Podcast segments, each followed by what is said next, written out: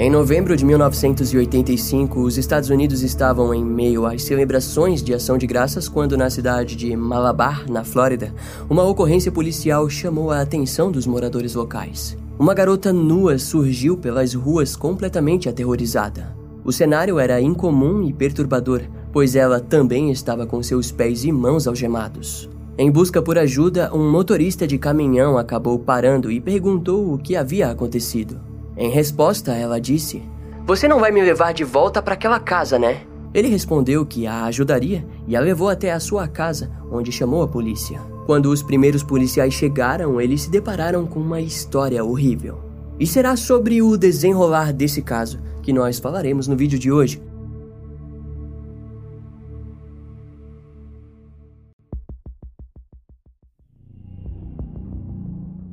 Depois de a garota, que não foi identificada, ser levada para o hospital, a polícia foi informada que cerca de 40 a 45% do seu sangue havia sido extraído. Além de serem informados que no pescoço dela haviam claras marcas de estrangulamento. Ao ser interrogada, a mulher contou que estava pedindo carona no dia anterior quando um motorista surgiu e disse que estava disposto a levá-la onde desejava. No entanto, passaria em casa antes de cumprir com o pedido da mulher. Quando chegaram, ele a convidou para entrar e ela recusou. Em seguida, ele sumiu e voltou a aparecer alguns minutos depois, mas entrou pelo banco de trás e rapidamente começou a estrangulá-la. A garota relatou que achou que morreria, mas depois acordou e se viu amarrada em uma bancada com seus braços e pernas completamente imobilizados. Ela pôde notar uma câmera em sua direção, como também várias luzes postas em prontidão. Segundo ela, o homem a violentou diversas vezes enquanto gravava tudo. Depois dos ataques sexuais, ele injetou agulhas e retirou o sangue da garota,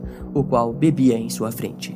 O agressor diariamente informava que era um vampiro e precisava daquilo. Na terceira vez em que ele extraiu o sangue de sua vítima, ele a pôs no banheiro. Quando ele saiu de casa, ela tratou de se rastejar pela pequena janela do banheiro e fugir pela estrada. Ao finalizar o seu relato, ela contou exatamente qual era a residência em que havia sido presa. A residência apontada pela mulher pertencia a John Brennan Crutchley, de 39 anos. Durante a busca em sua casa foram encontradas uma pilha de cartões de créditos que foram fotografados e uma coleção de colares femininos foram observados no armário do homem, que também foram fotografados, mas não confiscados. Naquela altura, a polícia local havia conseguido entrar em contato com o agente do FBI Robert Hasler, que foi chamado para que sua opinião fosse ouvida. De acordo com Robert, devido à quantidade enorme de cartões de crédito e de colares femininos, era evidente que John havia feito vítimas femininas desconhecidas. Sendo assim, a polícia percebeu que os itens não haviam sido confiscados e Robert insistiu que uma segunda busca fosse feita o quanto antes. Na segunda busca, porém, os colares haviam desaparecido, mas cerca de 72 cartões de créditos foram localizados.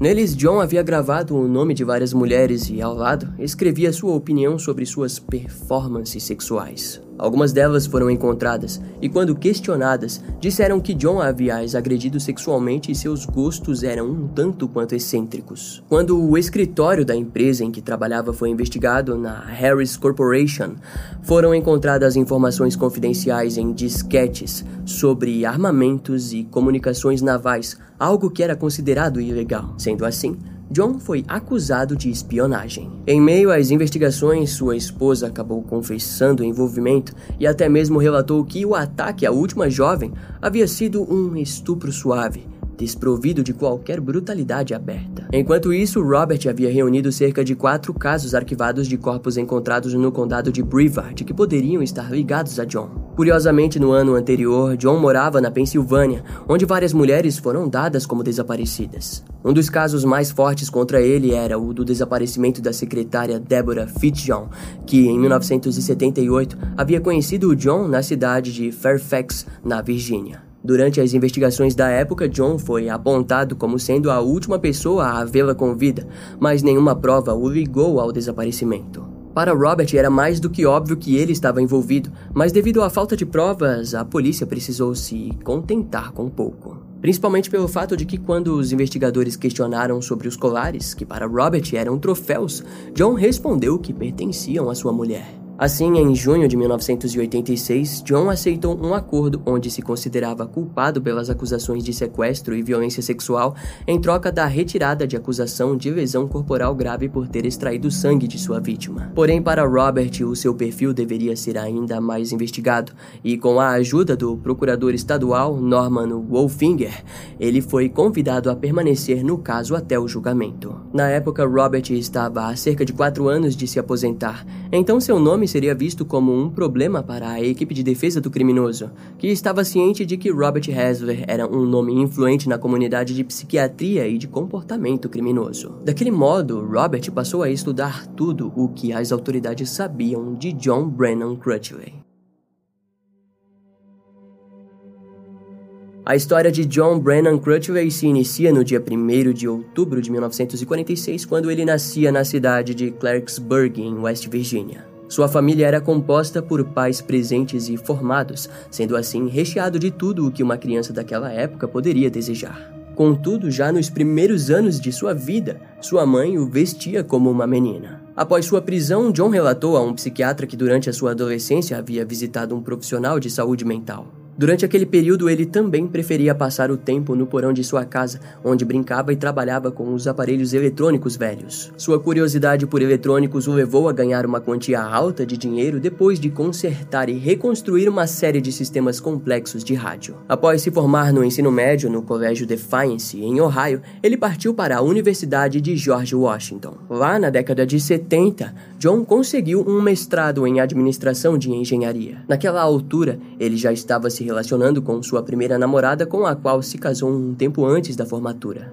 Sua primeira esposa relataria no futuro que John era um homem que desejava o controle absoluto e precisava impor suas vontades sobre as pessoas, além de ser sadomasoquista. Ao que aponta Robert Hasler, para John não havia limites quando o assunto era experiências sexuais. Após o casamento, ele se mudou para a cidade de Kokomo, em Indiana, onde começou a trabalhar na corporação de eletrônicos Delco. Pouco tempo depois, John foi posto na divisão de fundação central da General Motors, da cidade de Defiance, em Ohio. Mais tarde, ele solicitou uma transferência para a cidade de Kokomo, onde trabalhou por vários anos como engenheiro de sistemas elétricos. Curiosamente, John apenas saiu da empresa depois de uma investigação sob suspeitas de materiais desaparecidos. Nesse mesmo período, ele se separou da sua primeira esposa. Nos anos seguintes, John se casou novamente e trabalhou em várias outras empresas de tecnologia dos Estados Unidos. Então, em 1977, a secretária Deborah Fitzjohn, de 25 anos, desapareceu e as investigações provaram que John estava tendo um relacionamento com a mulher. As autoridades da cidade de Fairfax, na Virgínia, o interrogaram diversas vezes, mas nunca encontraram nada que garantisse uma acusação oficial a John até que em outubro de 1978 os restos de Débora foram encontrados em uma área montanhosa de caça, mas mesmo assim os investigadores não voltaram a questioná-lo sobre o desaparecimento. Algum tempo depois, John se mudou para Palm Bay, na Flórida, onde começou a trabalhar na corporação Harris. Nesse meio tempo, diversas mulheres desapareceram ou foram encontradas em condições suspeitas. Até que em novembro de 1985 ele foi acusado de sequestro e preso. Em junho de 1986, John decidiu que testemunharia por conta própria, o que o garantiu um discurso de duas horas onde ele disse, em resumo, que era apenas uma pessoa que gostava de experimentos sexuais intensos. No discurso, mesmo com a acusação de violência agravada sendo retirada, ele fez questão de contar que havia bebido o sangue da garota e em seguida compartilhou que havia aprendido a fazer aquilo com uma enfermeira que 15 anos antes havia o submetido a um ritual erótico. Em sua fala, John disse que esse fato não seria importante para o julgamento, principalmente porque ele jamais havia ingerido completamente o sangue da garota. De acordo com ele, o sangue havia coagulado e assim não conseguiu ingeri-lo. Ao fim, admitiu que precisava de um tratamento psiquiátrico, mas se manteve reservado quanto às outras alegações. Após sua falação, Robert Hasler foi chamado pela promotoria e ele estava pronto para falar sobre tudo o que sabia sobre indivíduos violentos. Ao sentar-se para testemunhar, Robert foi questionado pelo advogado de John, que alegou que um caso como aquele era incomum demais para que a promotoria usasse algum tipo de especialista no assunto. Robert, no entanto, tratou de relatar diversos outros casos que correspondem com as mesmas características que o réu, dando ênfase em casos onde o criminoso ingeriu o sangue da sua vítima. Seguindo seu discurso, Robert afirmou que John havia se aproveitado de sua vítima, que se apresentava em uma situação de vulnerabilidade. Além de pontuar que o ataque do réu havia causado não apenas ferimentos físicos em sua vítima, como também mentais. Usando o depoimento da vítima, Robert disse que a presença da câmera, a ausência da família de John e outros fatores provavam que ele havia premeditado o ataque. Ele chegou no clímax ao definir John Brennan Crunchley como um assassino em série. Robert alegou que mesmo que ele estivesse sendo acusado por um sequestro, John possuía todas as características de um criminoso daquele patamar, principalmente pela pilha de cartões de créditos e outros troféus que o ligavam a diversos desaparecimentos desconhecidos.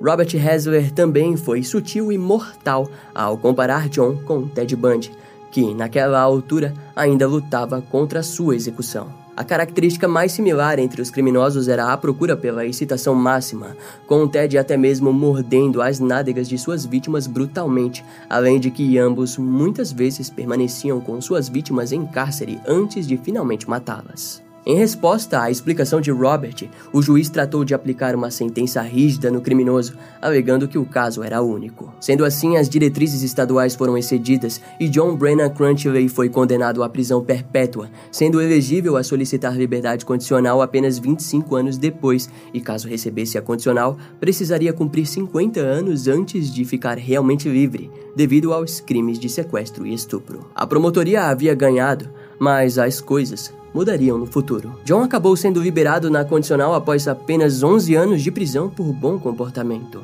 No dia 8 de agosto de 1996, ele deixou a prisão correcional de Rayford, na Flórida, e foi levado para o Centro de Liberdade Condicional e Restituição de Orlando, onde passaria por aconselhamento. Seus familiares o renegaram desde sua liberdade e depois de um dia solto, John foi acusado de violar sua liberdade condicional. Além do mais, um teste provou que ele havia consumido maconha. Na época, ele negou que havia fumado, mas mais tarde confessou que havia usado a substância como forma de permanecer relaxado diante a sua liberdade. No dia 31 de janeiro de 1997, então, John recebeu uma nova sentença de prisão perpétua sob a lei de três strikes, que foi cumprida depois de violar a liberdade condicional, sendo seus dois primeiros strikes o sequestro e estupro de 1985. A lei de três strikes obrigatoriamente faz com que uma pessoa condenada por um crime cumpra prisão perpétua após ela já ter cometido dois dois crimes graves anteriormente. Quase cinco anos depois de sua prisão, então,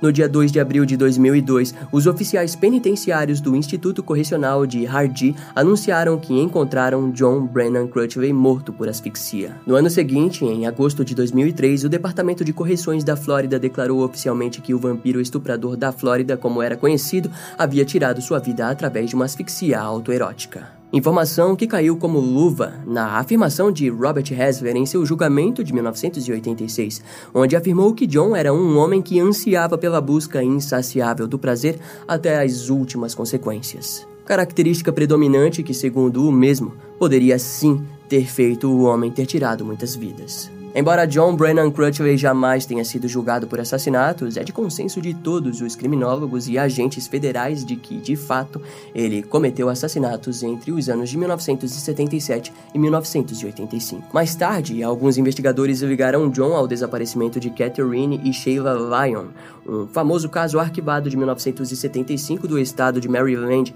além de indicá-lo como suspeito no estupro e assassinato de Kate Lynn Betty, também em Maryland, no mesmo ano. A suspeita vem do fato de que a família de sua segunda esposa morava bem próximo dos locais dos crimes. Ao fim, o número é incerto, mas, segundo as fontes, há indícios de que o seu número de vítimas ultrapasse mais de 30 assassinatos.